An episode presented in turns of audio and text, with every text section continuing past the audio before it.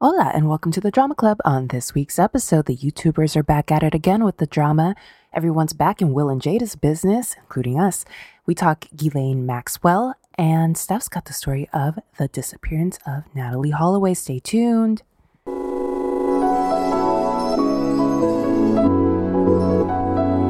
What up, fam? What up, fam? It's good, y'all. Feels good, right? Good, right?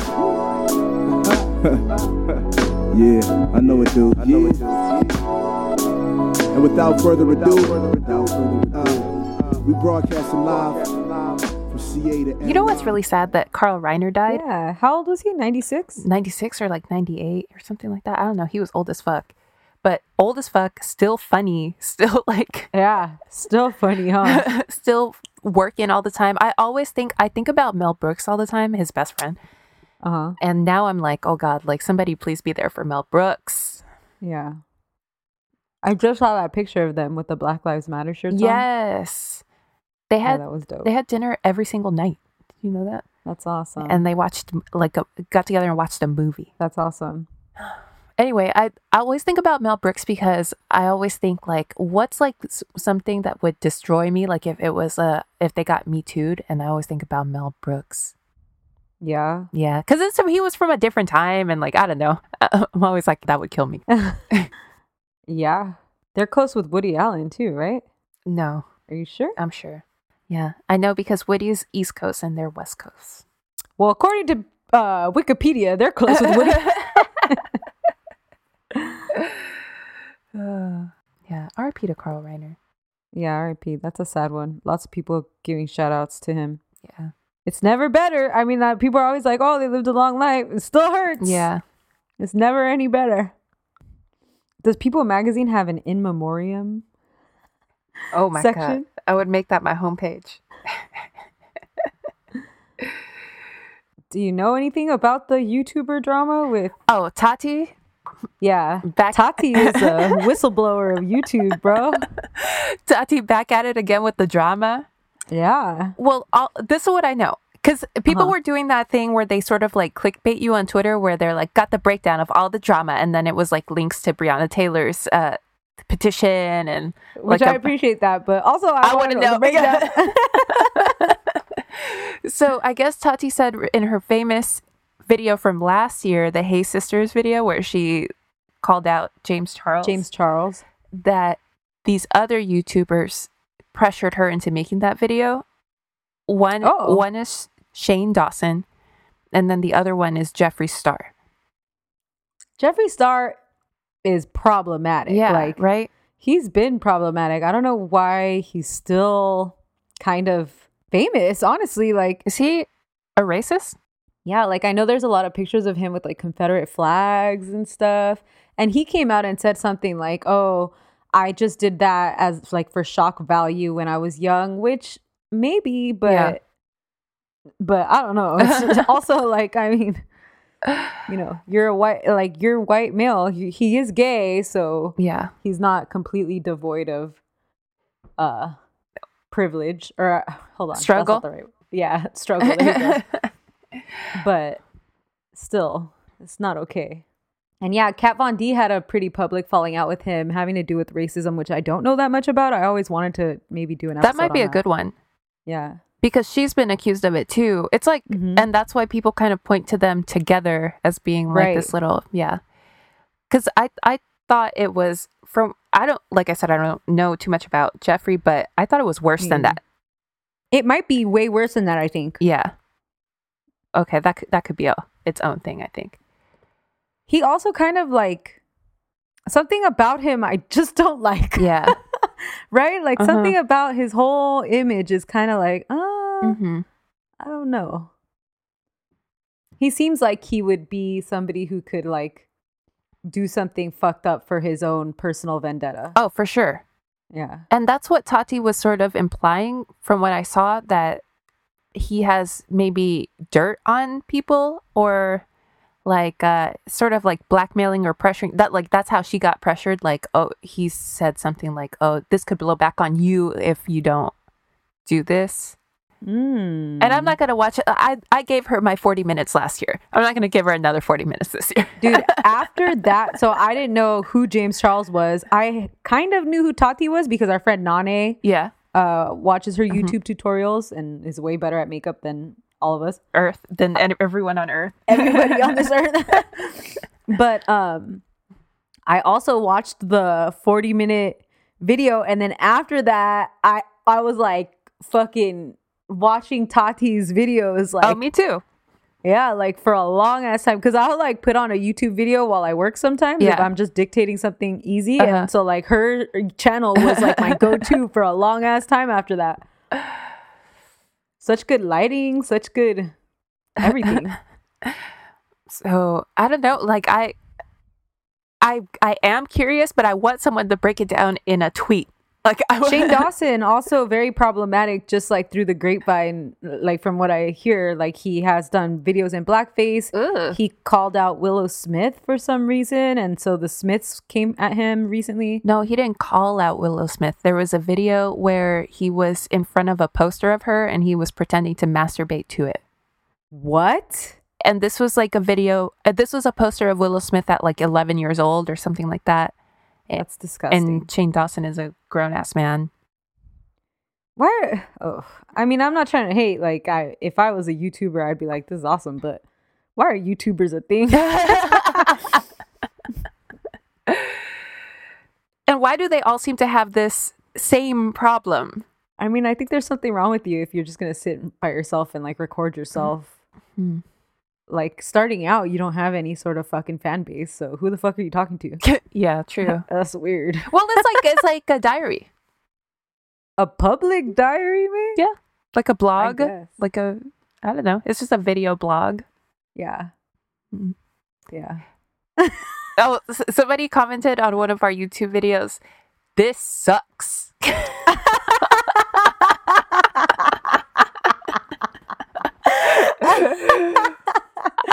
I, want to go in and just like it. Yeah, that's pretty good. hey, man. Thanks for thank, you for your honesty. No, I was gonna say thank you for taking the time out of your day. Yeah. Also that. Oh. That's hilarious.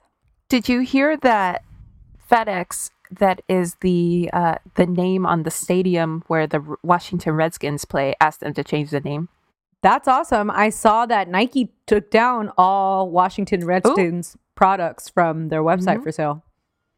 Here's the thing that we've been asking for, unlike a lot of things that are happening, where it's like nobody's asking yeah, like for that. the voice characters and like taking the blackface episodes off shows where of like the Golden Girls one was ridiculous. They were wearing Yeah. a mud mask. It wasn't Yeah. blackface. Oh God.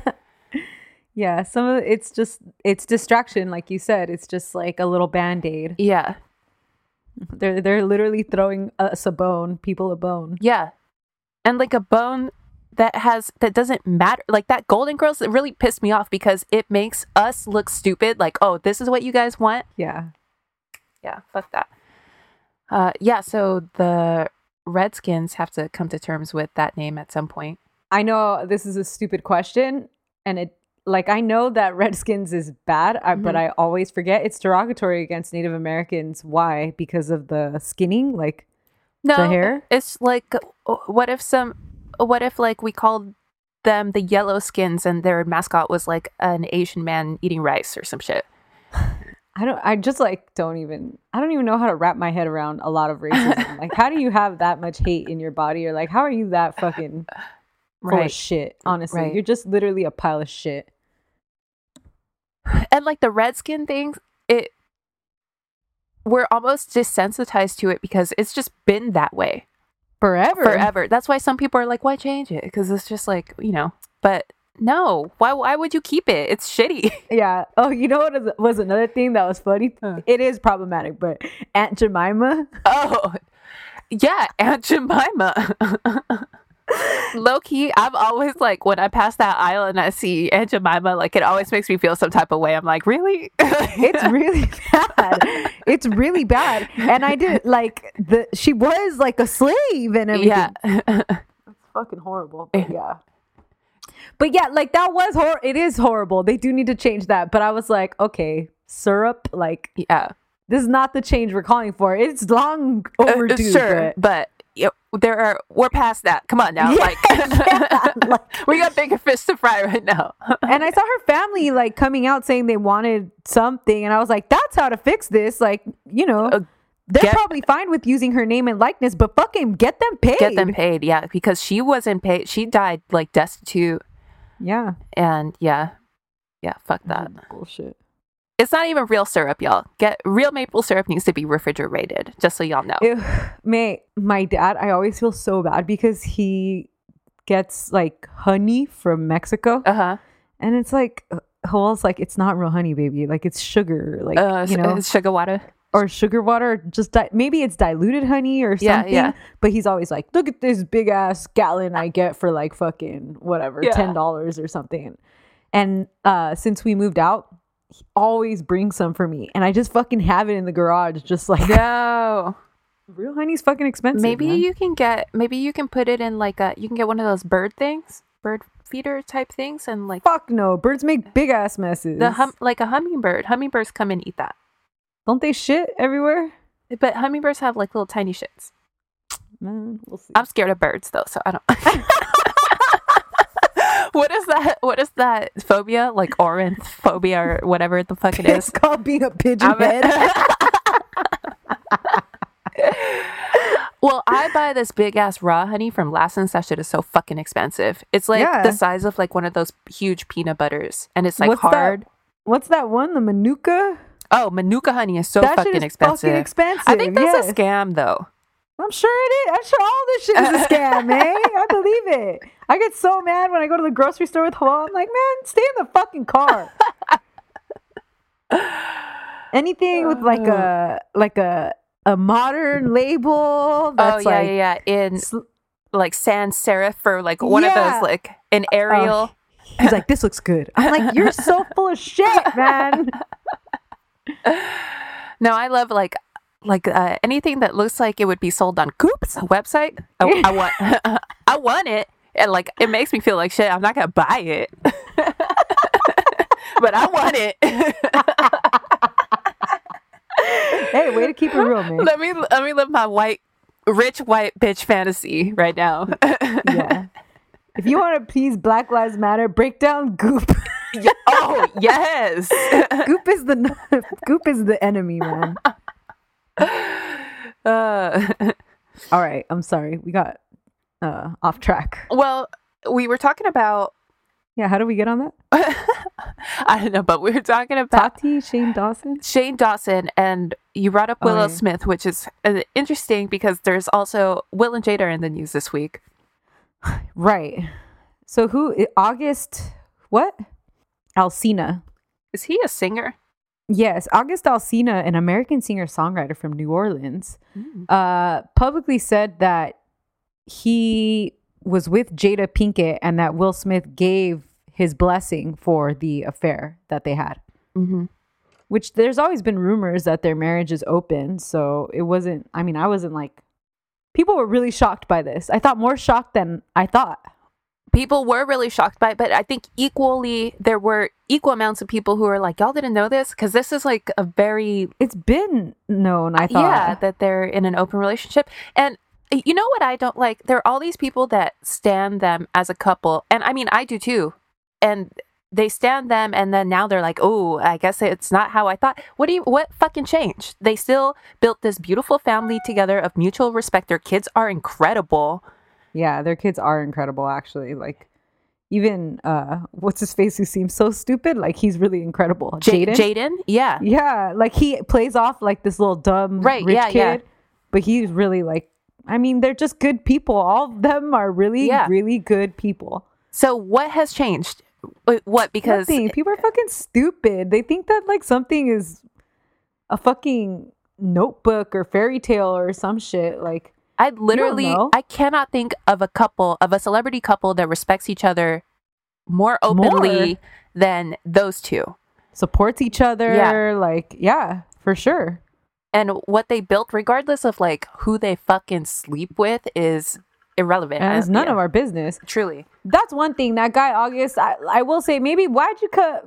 Why'd you come out with it? Like, isn't this some private shit? But Mhm. I mean, that's between him and whatever. But in hindsight, they're denying it, right? Will and Jada. I don't know because Jada said she was going to bring it to Red Table Talk. Yeah, which good for her. Yeah. I think you know she's doing, she's promoting her show. Which Yeah. Mhm. people also hating her for her on that, and I'm everybody was like, "Excuse me, there's a family out there who's been doing this for 18 seasons." The rhymes with sm- smashy. Yeah, that don't do shit for anybody. Oh my god, did you see fucking Kim's tweet going viral? This is North's the horse? black Frisian horse. We have 96 of them on the yeah. property in Minnetonka. She's got um she's a billionaire this week also allegedly too, right? Oh yeah, that's what they said, but we'll see. yeah. I and all of them are billionaires now, all of y'all? I know Kanye. Yeah. The little one. Y'all y'all Fucking North is a billionaire. North out here slinging horses. I would like to see it. I want to see them open their books. I don't believe it. I don't believe any of it.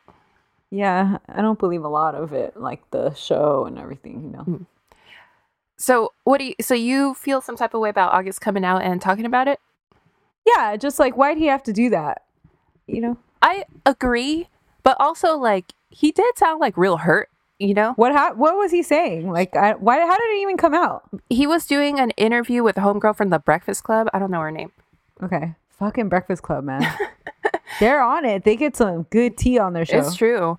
And he said that, you know, he was in this relationship, like you said, just like in this relationship with Jada for years, and that he was like completely in love with her, all in, and that when it ended, she just kind of like tossed him aside, and that he still, he said he, he felt like dying. He felt like it was death. Like it hurt him so, so bad. But then he was like, as time went on, I realized that I am lucky to have experienced love like this. And Right. and they'll always hold that precious or whatever. So I mean, he, he is, I guess, entitled to speak his truth, but Right, sure.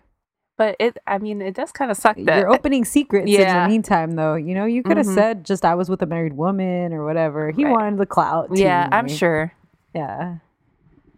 because he has a song about her, I think, too. I mean, uh, if he doesn't, he's going to drop Uh, one. I'll tell you yeah. that much. You remember when Robin Thicke made that whole ass ass album? album. yeah, thirsty ass Robin Thicke. he fine though.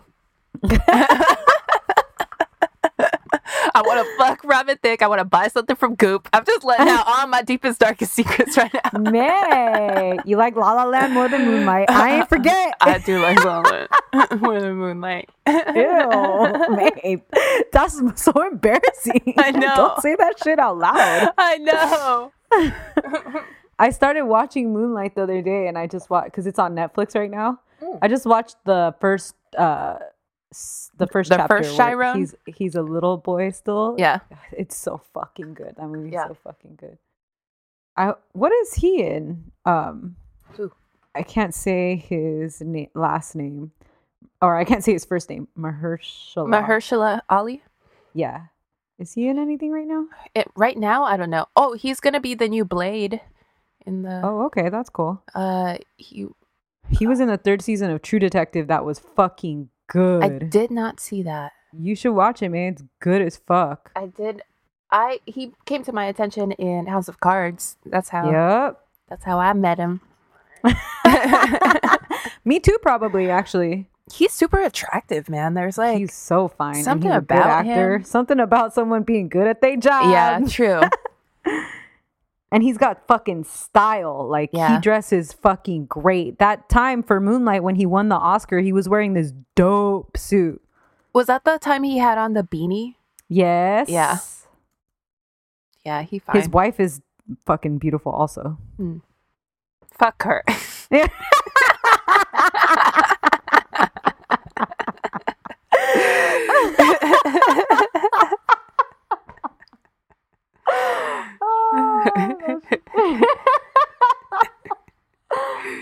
Oh, that's funny. Okay, uh anything else? Bang bang, the bitch is dead. How do you say this bitch's name? Fuck it. Ghislaine. Gla. Maxwell, like the cheap cuff has been arrested. Hell yeah, by the FBI, right? So it wasn't even like your local cop. Hell no. Some big time shit. I saw the who was it that was talking to you on Twitter last night that Oh, was like this shit was calculated. Yeah, that Yeah. was that was smart as fuck. Like I never thought of it like that. But yeah, why the fuck would she come back to the US knowing Mhm. damn well they're looking for yeah, someone to some sort of justice in this story after Jeffrey Epstein exactly. allegedly killed himself. There are so many layers to this that it just like lends itself to conspiracy. Like I'm already like looking for, um, The next yeah, the next Yeah. shoe to drop. I'm like, okay, so yeah. why is she? Why does she let that happen? Like what? Yeah, what she is has some shit set up for herself. Yep. What is she giving up? What is she? I don't Please know. let it be the president. Oh my God. Um, Eric Trump. what happened? He tweeted a photo because Ghislaine was at Chelsea Clinton's wedding, Oh, I saw that. and he tweeted the photo of her at the wedding with the caption "Birds of a feather," which is What? the dumbest shit. Because all of a sudden, everybody started flooding his feed with picture after picture after picture of his, Of his dad. dad. with her and Jeffrey. Yeah. That's so creepy. He's an idiot. Yeah. Oh, yeah. Absolutely. this sucks. I saw that. Well, so, so then they invited Prince Andrew to talk with them, right? But Mhm. no, he's he's locked up right now. Yeah, we're, we're never gonna see him again. He's gonna be in uh Bali with fucking Russell Uh, Simmons in like a, in a minute. So our friend Cameron on Insta and Twitter said Mhm. when I said like why didn't she stay in Europe a la Roman Polanski, Cameron responded because people are not forgetting and they're calling for her head in Europe too. Which they might get, but they're not going to get any answers. Jeffrey had a vault full of digital video of men having sex with women he introduced them to that was confiscated during the raid on his mansion in New York. Hmm. Yeah. So then, so then Cameron said if they're gonna get to the bottom of things, they would have arrested Bill Clinton, mm, Yeah. Alan Dershowitz, mhm, or Prince Andrew. Yeah. But they you were saying he'll get pardoned, which is true. Like Prince Andrew. Yeah. yeah, Prince Andrew's not going anywhere. He's Yeah. fucking Right. die a prince. Because could you imagine the just the the blow the blowback like if we arrest if the U.S. arrested Prince Andrew? I mean, what does that Oh, do yeah. for relations between the U.S. and UK? Yeah. They need to deal with Prince Andrew over there. Like whatever whatever they're gonna do, it They has need to be to over just there. get rid of the royal family. We're it's Mhm. 2020. We're not standing the royal family in 2020, guys. yeah, it's true. We're over this shit. That's it. if we could bring down Aunt Jemima, yeah, we could bring down Queen Elizabeth and Prince Philip. Philip. Except I don't know, man. Those they're like fucking. Those those two are never gonna die or what? I mean, Prin- I keep thinking Prince Philip Prince looks Philip- fucking crazy. some weekend of Bernie shit. Like every time Yeah, I see him, he looks like shit, man. he looks like uh like an embalmed cadaver. We lost Carl Reiner before we lost Prince Philip. wow. oh man.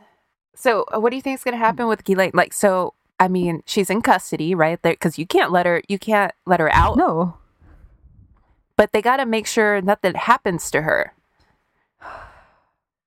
The whole Jeffrey Epstein and this whole crime like uh criminal syndicate? enterprise or yeah, like that whole thing is so frustrating because because of Jeffrey Epstein's Yeah. quote suicide, right? Like it's just so like are we ever going to get really like even though we have her which I think is great and I'm not saying that that's going to be a clean cut ending either because Mhm. I'm sure she has shit set up for herself. Mm-hmm.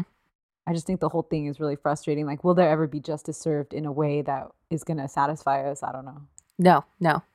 Mm-mm. Just the fact that he's gone is like, right. yeah. So I don't know. What was your question? I'm sorry. Just what do you think they're going to do? I don't know. I mean, she's got to give somebody up, right? Like somebody big. Yeah. to protect herself. That, I Mhm. mean, that's the only way she's gonna get out of this if she starts talking. But then She's gonna rat on other people. But will she be safe if she starts talking?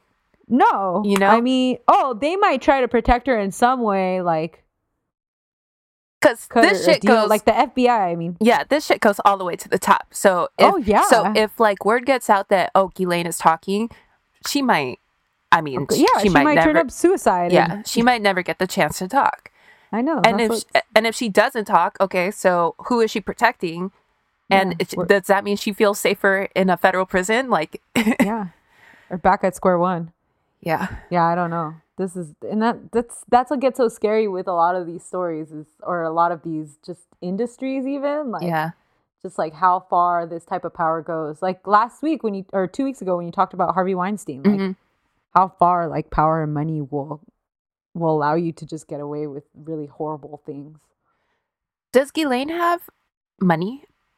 I don't know. Like I really don't even understand her relationship with Jeffrey Epstein because at times it looks like they're like Together? yeah, like romantically Yeah. together. Like it seems like they loved each other, right? Yeah. But like how? Like Right. romantically, platonically, like what's going on there? Did he take care of her? She didn't have like an official job title with him. Right. So what the fuck was her purpose other than just to like really like do awful things yeah, for him? yeah. His right hand arm man. Ooh. His little sin- silly bunny rabbit. Because you know she's probably got a black book. Like, I mean, Fuck yeah. if I were her, I would just for my own insurance have that somewhere, safety deposit box, something. yeah. Shout out to Heidi Fleiss, who never gave up her black book. Good for her, man. This can go so many ways, and Break down so many people. Bring down so many people, right? ooh, I just like I got chills thinking about what could happen. And even if nothing happens, like that's a scandal in, in and of itself. Yeah. I remember seeing like the CNN thing, like Jeffrey Epstein commit suicide in prison. And I was like, what? Wait, what? Yeah, Wait, what? Like, I remember Right. being so fucking like just taken back. Like, oh my God. Like, cause I think that also shows how fucking big this is. yeah, Like, whether like people have their thoughts on whether he killed himself for real or Mhm. was murdered.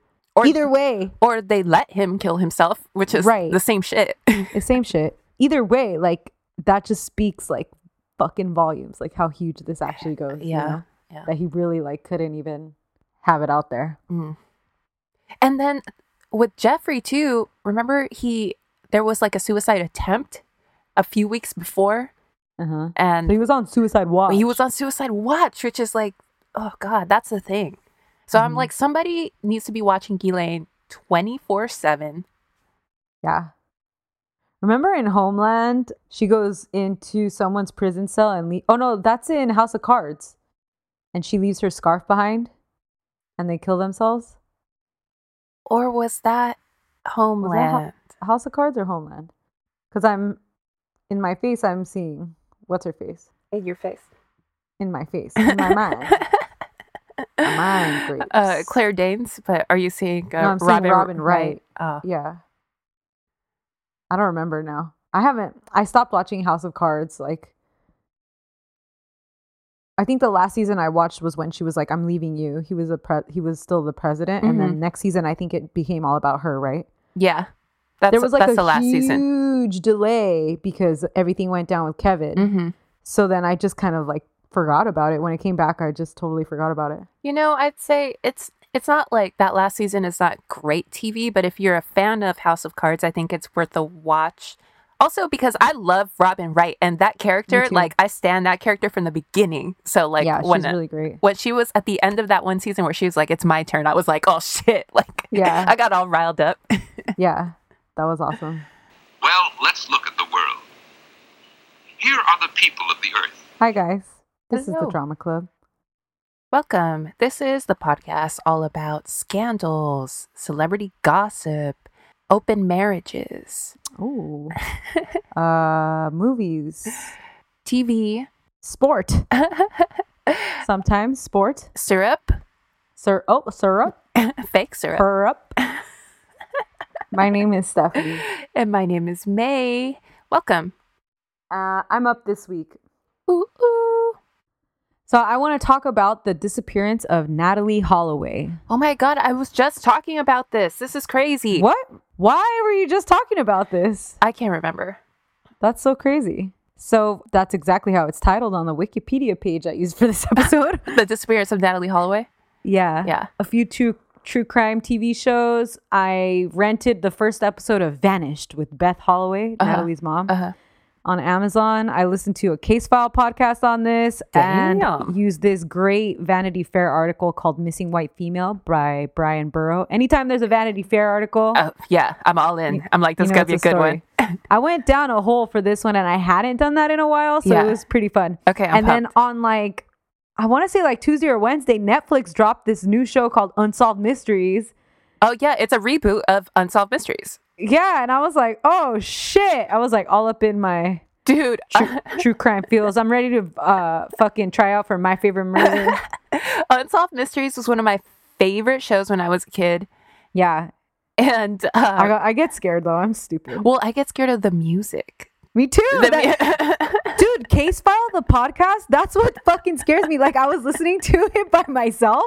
Have you ever listened to Case File? yeah, but I don't remember the music being particularly scary. It's just like ominous sounds. And then the narrator is like a computer computer voice activate. uh, blah, blah, blah. oh yeah, Like, th- yeah, that's right. and so, like, all in all, it just kind of freaks me out. And I, I had to do it in shifts. So I was like, fuck this. I have this tweet in my in my drafts from last year, I think, when I was watching Unsolved Mysteries, and I haven't tweeted it yet because this was literally what happened. Like I was watching Unsolved Mysteries, and then I walked out of the room, and then Robert Stack, the host of Unsolved Mysteries, said he had an IQ of seventy-two, and he was known on the street as Crazy-eyed Alex.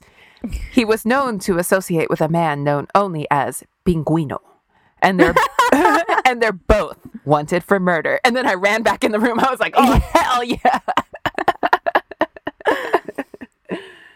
Uh, There's no host in the reboot. what? Yeah. No, you need someone in a trench coat and like an ominous Uh-huh. voice. Yeah. Ice Cube. I mean, Ice T. Yeah, Ice T or Ice Cube. Honestly, Yeah, actually. Yeah. we should have them host it. Okay, let's talk about Natalee. Okay. So Natalee was born in 1986 in Mississippi. She mm. had one brother, and they both lived with their mom after their parents divorced in 1993. Okay.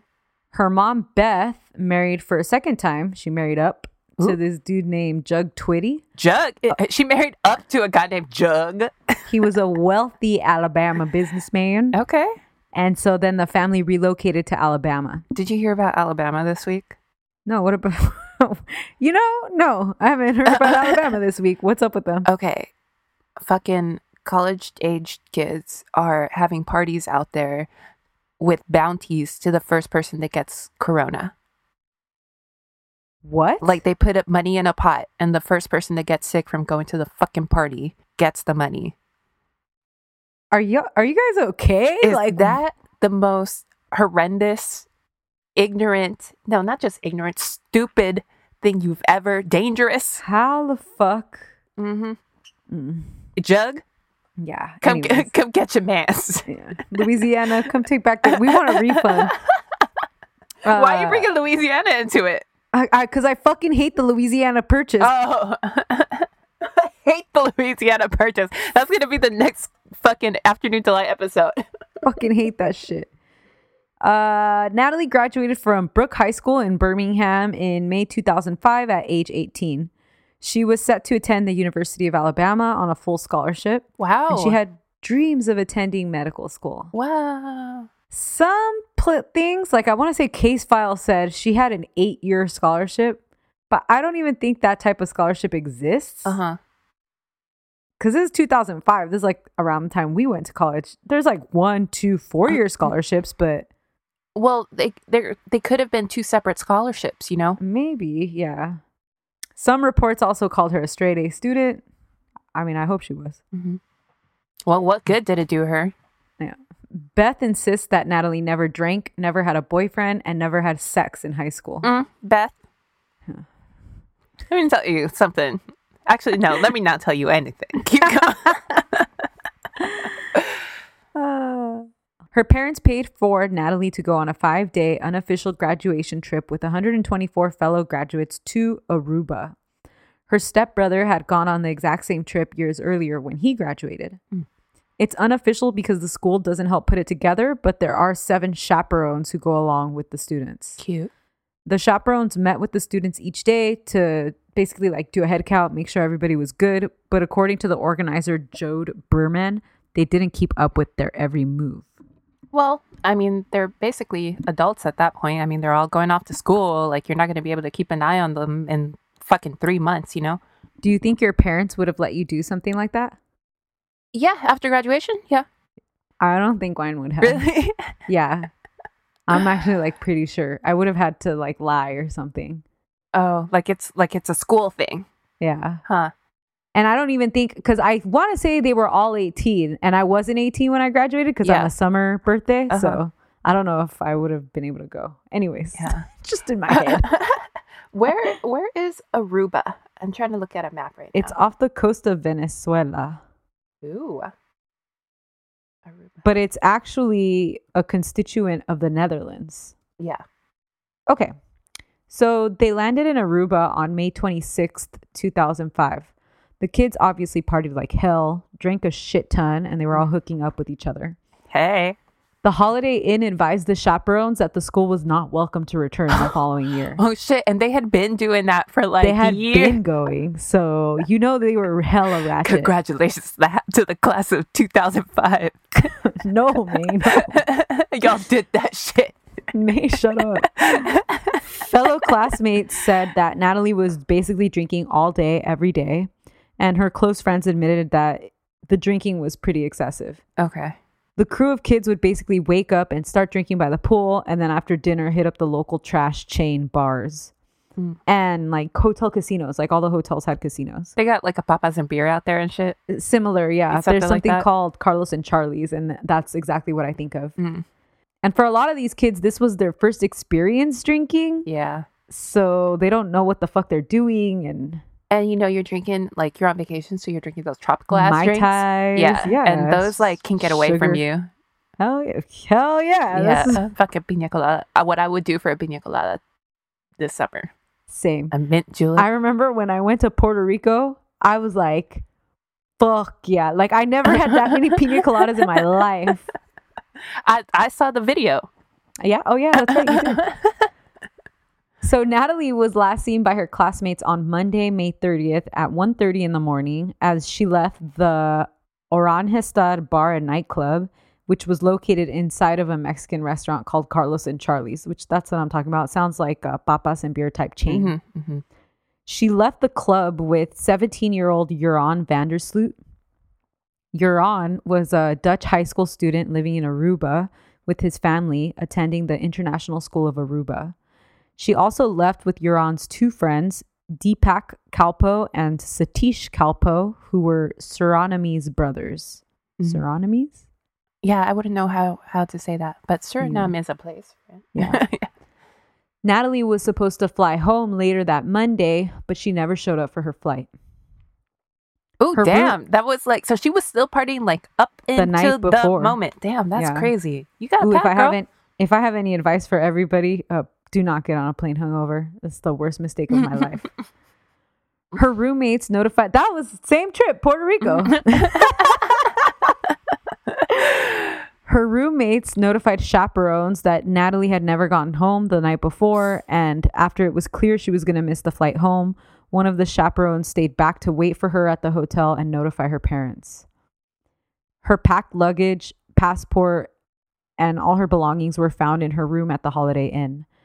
Natalee's mom called the FBI, 911, and her husband right after finding out that Natalee didn't make it back to her flight. She said, like, she knew she was like, no, something's wrong. Like, there's no way that she knew her daughter, you know, that Yeah. her daughter would have missed the flight.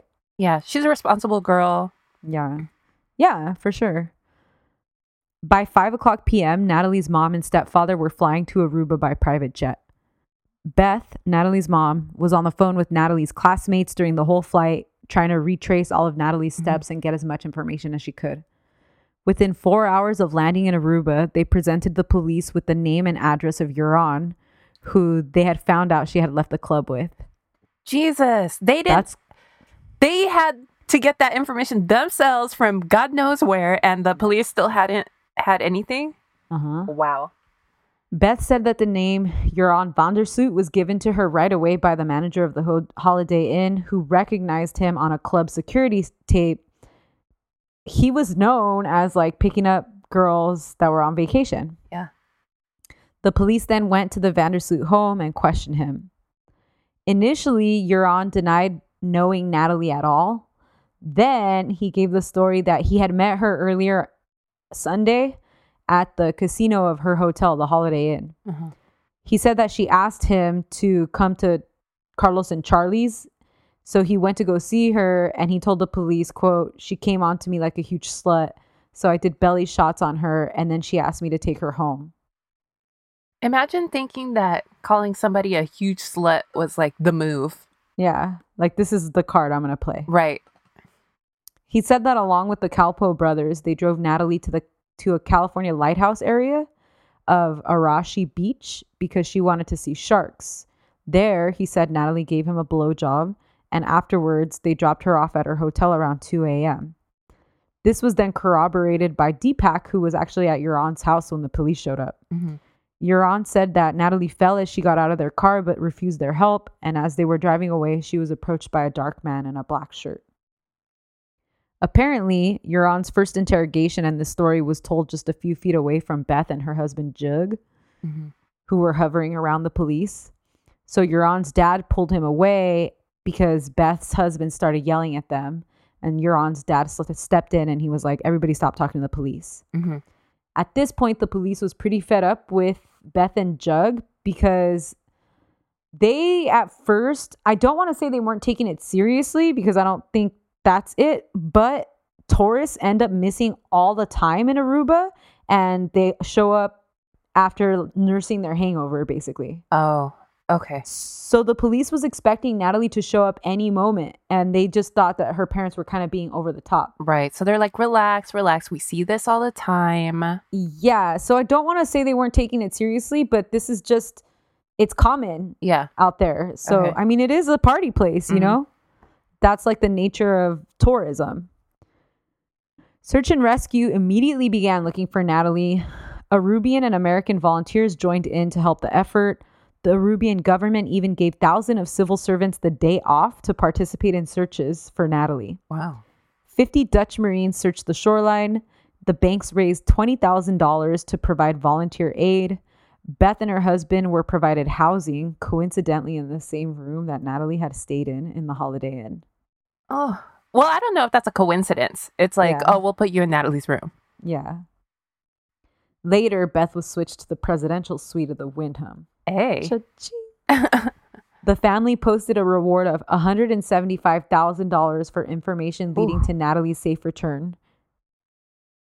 wow. Yeah. Do, Natalee's do mom, the Vandersloots have money too? I don't think so. Okay. Natalee's mom, Beth, was really present during every step of the investigation, and she gave countless interviews, which helped this become the number one international news story by the first week of Natalee's disappearance. Mhm. MSNBC showed up on the island the first Friday, and basically every other news station followed, and they fucking stayed there. Mhm. Beth became almost like the lead investigator on the case, moving along with camera crews, questioning locals, conducting searches, following any clues and tips she got.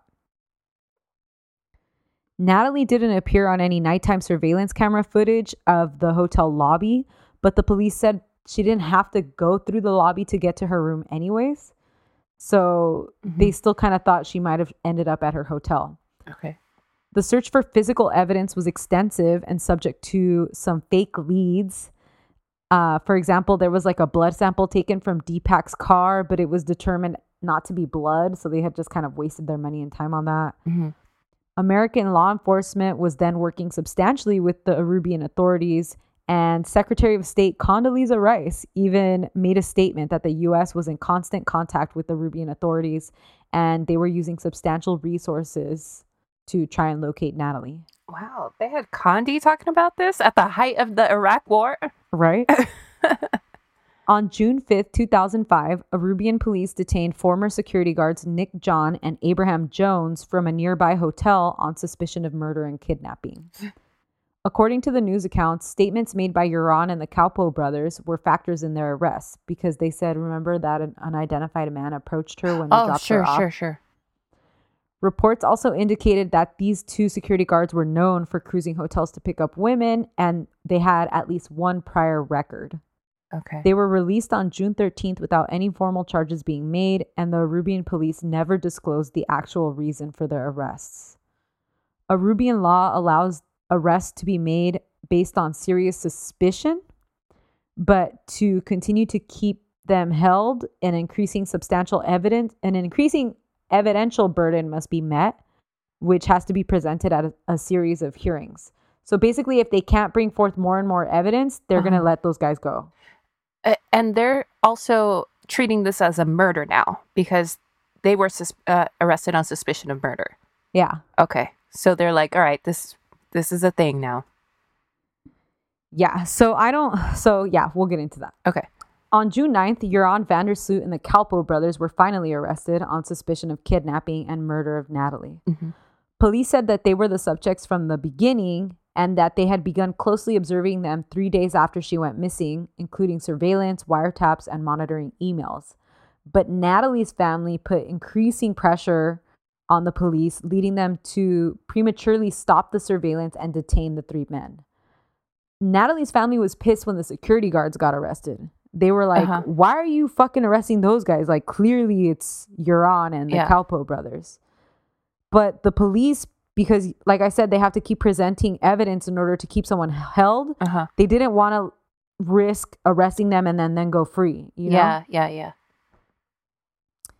So Natalee's parents were pointing the finger specifically at Joran.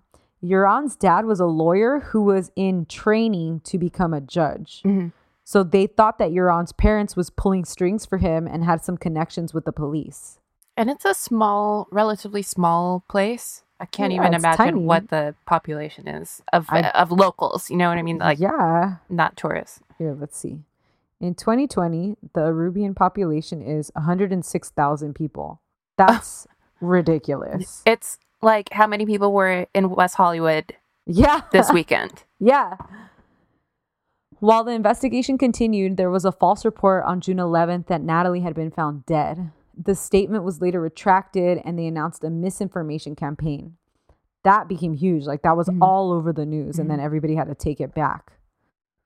Fake news. On June 17th, the sixth person was arrested. Steve Croes was a disc jockey who had been identified by one of the three others. On June 22nd, the police arrested Joran Vandersloot's father for questioning. What? Both Steve and Joran's father were released on June 26th without any information from the police being released to the public about why they were arrested or why they were released. Okay. But they had to have something to arrest.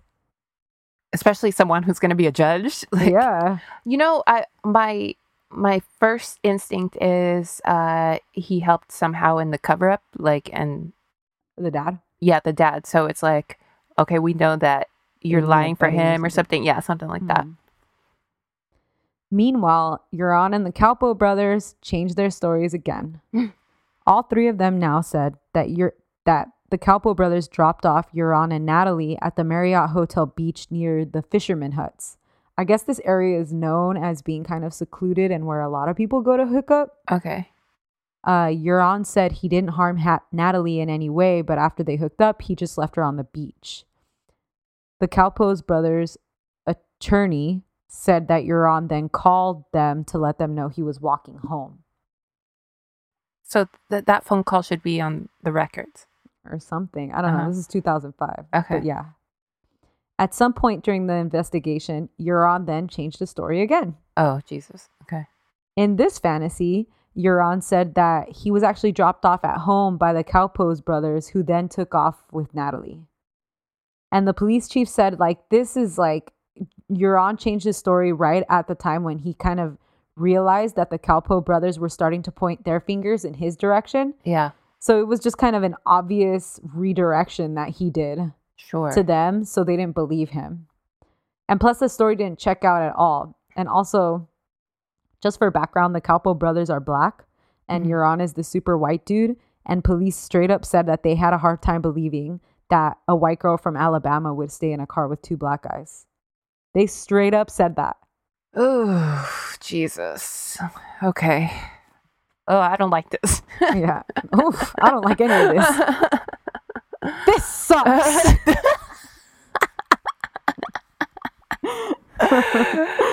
oh, God. After the initial evidentiary hearings, the Kalpoe brothers were released on Monday, July 4th, and Joran remained detained. Oh, okay. I know what I was going to ask. All right. So, isn't this, could this possibly be a defense in, in and of itself? I mean, I don't know what their laws are over there, but like here, like if you have few people pointing the finger at each other and there's no way to prove like who did it, isn't, doesn't that, isn't there enough for like maybe to convince a jury of reasonable doubt because like, oh, we don't know if a- it was like them or that guy or that guy. Yeah, I mean, that's all circumstantial, but yeah, absolutely. Like, just the fact that how many times has he changed his story already? Yeah. If, and know? he didn't know her was the first story. It never mattered. Yeah. Don't know who that is. That's a dumb. I mean, I think if you if you killed someone and you've been like out with them, like I think, oh yeah, I'm I, yeah, I met her for whatever. Yeah, because there's like gonna be- something like flippant. Right? Yeah, Yeah. uh-huh. Yeah. He's not a smart guy, but Mm. yeah.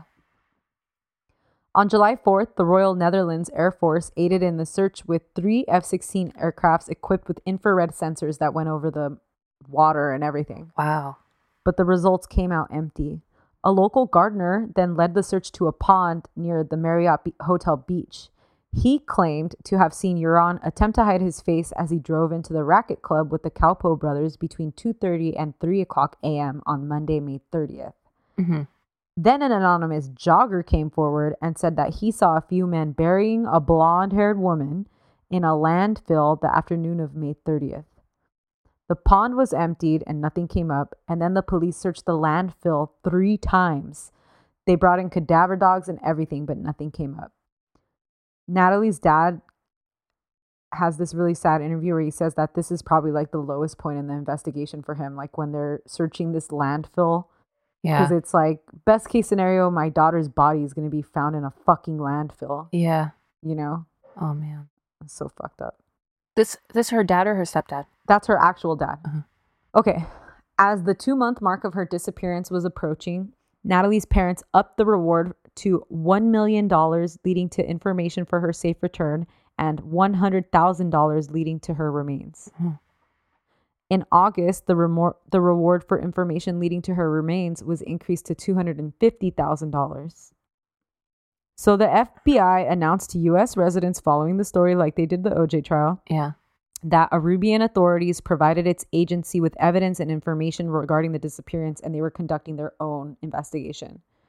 They found a piece of duct tape with strands of blonde hair on it, and that was sent off to be tested, but the samples did not belong to Natalee. Mm. On August 26th, the police rearrested the Kalpoe brothers along with new suspect 21 year old Freddie Arambat- Arambatzis. Hmm. Freddie had been involved in an incident where he took photographs of an underage girl and sexually harassed her. Joran and the Kalpoe brothers were allegedly also involved in that incident. hmm The Rubian police then said that the Kalpoe brothers had been rearrested in an attempt to pressure them into confessing. And the prosecution did everything they could to keep all four men detained, but on September 3rd, they were all released by a judge on the condition that they remain available to police. Mm. Then on September 14th, all restrictions on them were relo- removed by the appellate court. Because one of the things that they had a problem with was like earlier you said like okay so they think it's a murder now Uh-huh. right but since they never found her body and stuff they could never prove that it what that something violent had happened to her Right. so it was like you're keeping these men you don't have any evidence that they've done anything you don't have the girl's body to prove that she was killed or something Yeah. so like they just don't even know what happened to her Yeah. Yeah. She could have just, just she could have left. She Yeah. could have or whatever. drowned or something, Yeah. you know? On September 15th, 2005, Dr. Phil, America's doctor, decided to take matters into his own claws. he showed hidden camera interview footage with Deepak Kalpoe, where he affirms a suggestion that Natalee had had sex with all three men. The tape was obtained by a private investigator hired by Dr. Phil. The Now, police uh, hold up. The Yeah. she had sex with them or they raped her. that sh- well that Cal, he's alleged affirming a suggestion that she had sex with them. I mean, they don't they don't Okay. specify. All right. The police then had to air a full version of the tape, which shows that editing kind of had altered what had been said. Oh, Kalpoe actually shakes his head and says, "No, no, no, she didn't." yeah. The Kalpoes then filed a slander lawsuit against Dr. Phil, and Natalee's parents turned around and filed a wrongful death lawsuit against the Kalpoes. The wrongful death was dismissed due to lack of jurisdiction, and the Uh-huh. libel case ended up getting dismissed also. Yeah. But what the fuck is Dr. Phil fucking doing? If anything, He's you're just creating a fucking mess. Yeah, you're muddying the waters. You're doing nothing. If you think if you're trying to help someone, no, you're doing the opposite. Yep. Joran then went on an interview campaign explaining his version of events, with the most notable airing on Fox News over three nights in 2006.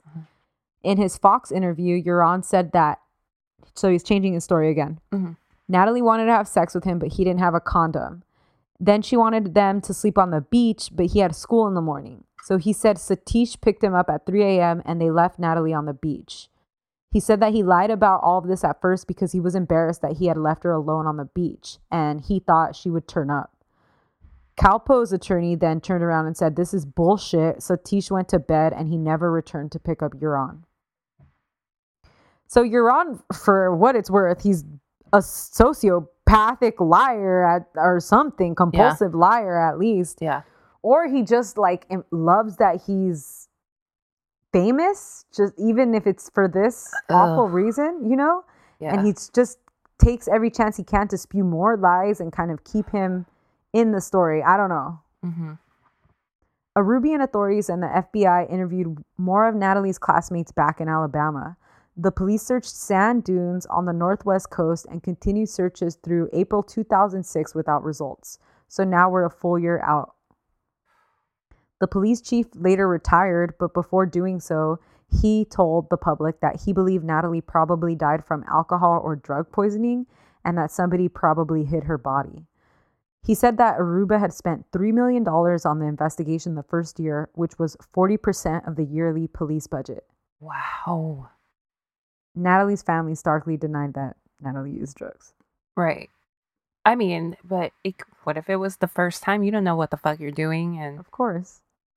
Ugh. At Aruba's request, the Netherlands took over the investigation. Dutch National Police started work on the case in September 2006. Joran published a book in April 2007. He gives his perspective of the night she disappeared, the media frenzy that followed.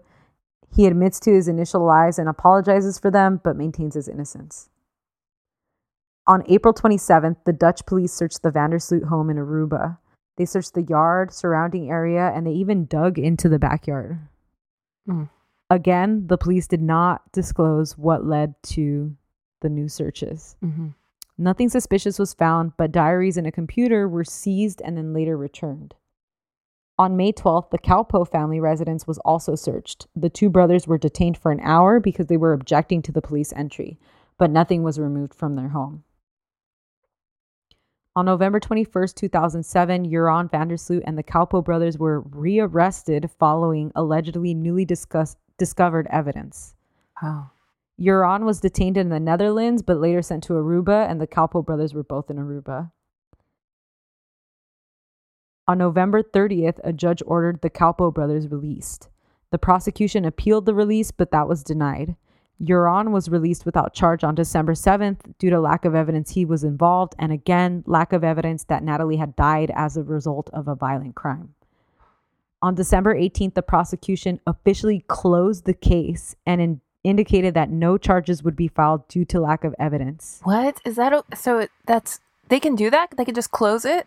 I mean, yeah, that happens all the time. These unsolved mysteries. It's and then it's you're so far out. So now we're December 2008. So it's like, what are they gonna find now? It's true, but they can't just. I feel like it's shitty to just be like, well, we tried. It's really shitty, man. They noted a continued interest in Joran and the Kalpoe brothers and alleged that one of the three had said in a chat room that Natalee was dead. This was all contested by their attorneys, but it appears that that was the reason for the rearrests. Oh. On February 3rd, Dutch TV aired a program about crime reporter Peter Veer's indication that he had solved the Natalee Holloway case. It aired footage from hidden cameras from a Dutch businessman and ex convict, Patrick Van der Eem, who had gained Joran's confidence. Joran was smoking weed and said, unbeknownst to him on film, that he was with Natalee when she began convulsively shaking and then became unresponsive. He said he tried to revive her, but there was no success, so he called a friend who told him to go home, and his friend got rid of the body. This friend denied the story and brought forth evidence that he wasn't even in fucking Aruba at the time that Natalee Mm. died. Oh, thank goodness for that, because that could ruin your whole ass life. Because Yeah. fucking liar piece of shit just wanted to throw your name in the mix. Yeah. Arubian prosecutors then tried to get another arrest warrant for Joran based on these tapes, but the judge denied the request because the statements were inconsistent with all the prior evidence that they had obtained in the case, mm-hmm. and it was just insufficient to hold him again. And at this point, you can't believe a goddamn thing that he says. So fucking incredible. Like Yeah. crazy. It doesn't matter whether he admits to it or denies it or whatever. Just like ignore him. Yeah. And the dude, Patrick Van der Eem, was incredible either. He was later outed as trying to use the whole thing to get rich. He r- ended up writing a book and then was arrested for hitting his girlfriend with a crowbar. Oh, Jesus Christ. Yeah, just a total piece of shit. The Dutch. What's up with y'all? I know. I don't you know have nice pastries and shit? Do they have nice pastries? Uh, yeah. Hmm. Have you ever been to, um, that's a Dutch town, right? Solvang? Solvang? yeah. I don't know what it is. They got pea soup and pastries and shit. So good. Mm.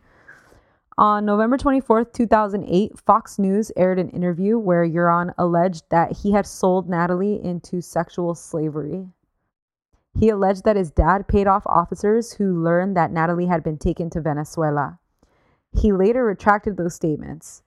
Fox also aired part of an audio in which you can hear two men discussing Joran's involvement in human trafficking. They allege that this was Joran and his dad. At 17 years old, though, Yeah. I don't know. Whether or not these are really Joran and his dad has been denied by both of them, and then, of course, other people that know him. And then Joran's dad died suddenly of a heart attack on February 10th, 2010. His dad's death allegedly led him down this super destructive path of excessive drinking and drugs. Mm-hmm. And he had been a partier before this, but there was definitely a shift following his dad's passing. Mm-hmm. On February 23rd, 2010, Joran gave another interview where he said that he disposed of Natalee's body in a marsh on Aruba. I don't even know how many times this dude has changed his story. And now the case is closed, so he He can, can say whatever the yeah. fuck. Investigators searched the marsh and dismissed the story. The locations, names, and times he gave didn't make sense. Mhm. On Mar- in March 2010, they conducted underwater searches again in for looking for Natalee, but nothing was recovered. Then on March t- 29th, 2010, Joran contacted Natalee's mother's attorney and offered to reveal the location of Natalee's body and the circumstances surrounding her death for $250,000 with an advance of $25,000. So he hit a, an entirely new low. Yeah. Uh, Kelly notified the FBI and they arranged to go forward with the transaction. She gave the $25,000 and obtained information, but authorities said it was all false because the house that he said her body was in wasn't even built at the time of her disappearance. he's sick. He's so fucked up. On June 3rd, Joran was charged with extortion and wire fraud for the stunt. They conducted a raid of two of their, his family's houses in the Netherlands, and Dave Holloway returned to Aruba to follow up on new clues. That's her actual dad. Mhm. But before he was officially arrested, Joran fled Aruba and was nowhere to be found. Natalee's parents were fucking furious. Yeah. Two months after fleeing Aruba and creepily five years to the day after Natalee's disappearance, on May 30th, 2010, A 21 year old business student by the name of Stephanie Flores was reported missing in Lima, Peru. She was found beaten, dead, and decomposing three days later in a hotel room registered to none other than Joran van der Sloot. Oh, man. He had left without returning the room key and leaving the TV on full blast. Stephanie was less than a year from graduation at the University of Lima, and she was the daughter of a prominent businessman who ran for vice president of Peru back in 2001. Wow. They found Stephanie's jewelry, identification, credit cards, and over $10,000 in cash missing from her bags. Her family reported her missing, and hotel surveillance tape led them to Joran's room. Interpol issued an international arrest for Joran when it was believed that he was fleeing the country. He was then identified entering Chile on May 31st, and on June 3rd, he was arrested in Chile for murder and extradited to Peru. Oh, thank goodness. They found bloody clothes on him. Mm. He initially denied the murder and said he was going to turn himself in for questioning. An autopsy found that Stephanie had not been under the influence of enough alcohol to prevent her from being conscious and that she had suffered blunt force trauma, asphyxiation, causing hemorrhage and a broken neck. That'll happen, you know, like if you let, if he got away with it once. Yep. She did test positive for amphetamines, but the coroner was like, there's no way to know whether or not she had been drugged or whether she took this Mhm. purposefully. So he didn't want to like add that in his. Yeah, sure. Joran's bloody clothes then matched Stephanie's blood type. On June 7th, authorities said that Joran confessed to killing Stephanie. He said that he left the hotel to go get coffee, and when he returned, Stephanie was on his laptop. He thought she was looking at information regarding him and the disappearance of Natalee, so they got into an altercation where she tried to escape. He said he then lost his temper and hit her, which led to him killing her. Peruvian police chief said Joran told them right away that he knew where Natalee's body was and he would help Arubian authorities find it. But their interrogation was limited to their case in Peru, so they never got into Oh. details about Natalee's disappearance. On June 11th, Joran was charged with first degree murder and robbery of Stephanie. On June 15th, Peruvian authorities agreed to coop- cooperate with Peruvian investigators to interview Joran in prison. Mhm. They allowed Beth to come question him and Whoa. plead for information about Natalee. He never budged or gave any information. This is really sad. She um posts video of this in her uh that show she hosted, Uh-huh. Vanished, Yeah. and it's like it's just he just doesn't give a fuck. Like and Yeah. she's like pleading with him like you know, like and he just never budges, never gives any information, just completely dead inside. And what I don't understand is like he's like a a monster because this is comparatively so little for him. You know? yeah, just- just give her this peace of mind. Yeah, just say like one sentence. I killed her and she's here. and you you're know? already in jail at this Right. point. Like who gives a shit? Like what oh god. They also searched his laptop, which showed Google searches for relationship between Peru and Chile and countries that do not extradite, Extradite? in Mm. Latin America. Mm. That'll do it. Yep. Joran pled guilty to murdering Flores on January 11, 2012, and was sentenced to 28 years in prison. While in a prison cell interview, he retracted his confession and said that he'd been tricked into giving it. okay. Beth Holloway flew to Peru to be by the side of the Flores family and give her personal condolences during the aftermath of her murder. She said publicly that she was happy that Joran was finally rotting in jail, but expressed remorse that they couldn't stop him from hurting another woman. Yeah. It's so sad that someone somebody else had to die. Yeah. I feel really bad for Nat for Beth too because like she's in her gut she knows that it's this guy like from the get-go and Yeah. Mm-hmm. she's like trying to get them to arrest him and like keep him and convict him and everything but like they just can't, you know? Mhm. And so like for her that's got to feel fucking Ugh. God. so awful. As for Joran, he has been linked to a sex trade scheme involving a Dutch prostitution ring. It was found that he had bragged to his friends by email that he was recruiting young Thai women on their way to Holland for a finder's fee of $13,000. Allegedly, he was under investigation for these human trafficking uh, charges, but he was not yet charged at the time Stephanie Flores was found dead. Man, so they could have had him for that too? Yeah. Jesus. Six years after Natalee's disappearance, on January 12, 2012, a judge signed an order declaring Natalee Holloway legally dead. Mhm. That was upon pers- like request from Natalee's dad, Dave, but Beth actually fought it. She didn't want them to declare her dead. But at the end of the day, it was like, come on, it's six years, you know? Yeah. So then Oxygen made a documentary show about what had happened on the night of Natalee's disappearance based on an informant named Gabriel's claims. Gabriel claimed to be a roommate and close friend of Joran and said that he had helped Joran dig up, smash, and cremate Natalee's bones in 2010. Natalee's mom sued the producers of the show, saying that this was bullshit, harmful, and against all the prior evidence they had obtained in the Uh-huh. case. In March 2018, the informant Gabriel was stabbed to death by a woman that he tried to kidnap. What? Jesus. Who It's are like all these psychos? This is like a- ring of psychos. Doesn't it just like this story, this event just brings out like the worst men? Yeah. Never mind. I don't want to go to Aruba. to date, Natalee's remains have never been found. She remains a missing person, even though technically now she's legally dead. Mhm. Why do they What do was that? that? A fucking firework, man. What time is it? It's so fucking dumb. It's some neighbors on this block, like every fucking night. Mm. There's a lot that went went wrong in the investigation Mm. of her disappearance. yeah. Her parents criticized lack of progress by Arubian police, but Arubian police criticized her parents for being too involved and hiding evidence that would impugn Natalee's character. Oh. Allegedly, her parents asked all the fellow students to shut the fuck up about the case and to push this picture of Natalee as like this southern debutante. Yeah. They didn't want stories out there about partying or drugs or anything Right. like that. Sex, fuck that.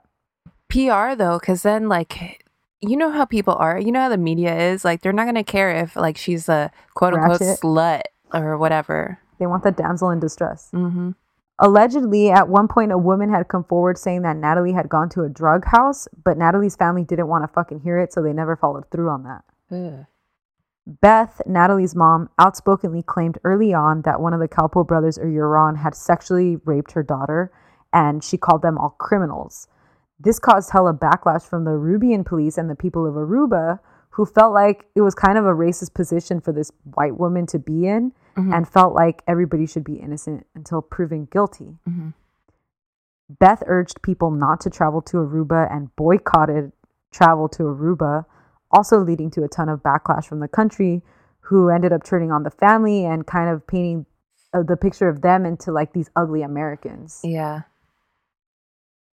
Arubian police publicly were saying that they were fucking tired of Natalee. They wish she would have stayed home. The police said amongst the biggest obstacle in the case was the family's involvement, pressure from the different media stories and distractions with the media, and pressure to make arrests without enough evidence. The Arubian police chief said that they were obstructed from the beginning in their investigation by US officials who swooped in to save this white girl. The story was all over the US TV networks who spared nothing to devote hella airtime to this fucking story. That's another layer to this. That's like yeah. This meant that the case was under a microscope. Yeah. So police were hesitant to follow through on leads that wouldn't appease the public. And the coverage on her was eventually said to validate the theory of the missing white woman syndrome. Mm-hmm. This theory generally argues that missing persons cases involving white upper middle class women and girls receive disproportionately more attention in the media compared to those with men or people of color. It's mm-hmm. the, the damsel in distress, like I said. Yeah. This heightened media coverage then leads to more resources and more efforts by our police force and government to help find the woman. This then functions as a reinforcement of racial hierarchy in the cultural imagery of the West. Yep. CNN outspokenly criticized the amount of coverage competitors were giving this story, with Anderson Cooper straight up calling it downright fucking ridiculous. Mhm. Cases of missing Latino and African American women are significantly underrepresented, often never even covered, let Mhm. alone fucking obsessed about like this. Yeah, because isn't there like an epidemic of missing Native women in Canada and like of women in Mexico at the border? Femicide? Oh yeah, the um the women in Juarez. Yeah. I don't know if it's Juarez actually. Ooh, I went down a disappeared person hole this week though, and let me tell you guys, mm, it's I don't good. I don't like I mean I like mysteries, but I like mysteries that it seems like you could solve, but disappeared people they, they seem unsolvable to me. so I, I don't such like an it. Awful feeling. Yeah. Like even just reading it, like Mhm. it's so, like Natalee's story is so awful to me. yeah. Like you have no answers, and I don't know how you find peace if you're You don't. in- You don't. in that family. One of the other things is that when we do see women of color or people of color talked about in these kinds of cases, the tone of coverage changes and we see a lot more victim blaming than we ever would with Natalee. Mhm. And Natalee was partying like fucking crazy, you Yeah. know? But Mhm. they hella didn't paint that picture of her. Right. They'll be like, "Oh, uh, well she was doing it's cuz she was doing drugs and Yeah, she was she's like- a straight A student. She had an eight year scholarship. She had a fucking 20 year scholarship. yeah, to, yeah. You know? Mhm. basically the missing white woman has become a ratings haven. It's like a celebrity murder case where the media jumps on it like a reality T show and they play out every single scene. This causes problems like we saw fucking stupid Dr. Phil step in. Mhm, The mhm. Oxygen Channel made this own documentary thing Yeah. about it, like all without the consent of the family, and it just leads people astray. Even comparing Natalee's coverage to the coverage of the death of Stephanie Flores, who Joran was found guilty of murdering Right, right. wholeheartedly believe that the only reason we even know that story is because of the connection of Joran and the Natalee Holiday Yeah. case, Holloway case. Mhm. Natalee's family obviously disagrees, and they felt that the lessening of coverage of Natalee's disappearing due to Hurricane Katrina in August 2005 was bad. Oh. The nonstop Natalee coverage finally came to an end when Hurricane Mhm. Katrina struck. And they thought that this allowed Arubian investigators to release Kalpoe and Joran. Like that they took that moment Yeah. to release them. The get out of jail free card. right. A hurricane. Natalee's mom continues to call for a strike against Arubian travel. She's founded a nonprofit designed to inform the public to help travel safely internationally. And she opened a center to aid families of missing people in Natalee's name. One thing about Beth is she's never stopped searching for answers or for her daughter. And I think she went about it in an imperfect way, but I do give her credit for fighting when, I mean, I'm sure I would have as a- down. As a mother, I, I mean, like, I don't judge her response as a mother. You start, you're scrambling, you're like flailing. What can I do to try to find my daughter? And you do whatever it is that you can. and it may have been wrong but like anything that she was doing at that point was just you know with Right. the right intentions Uh huh.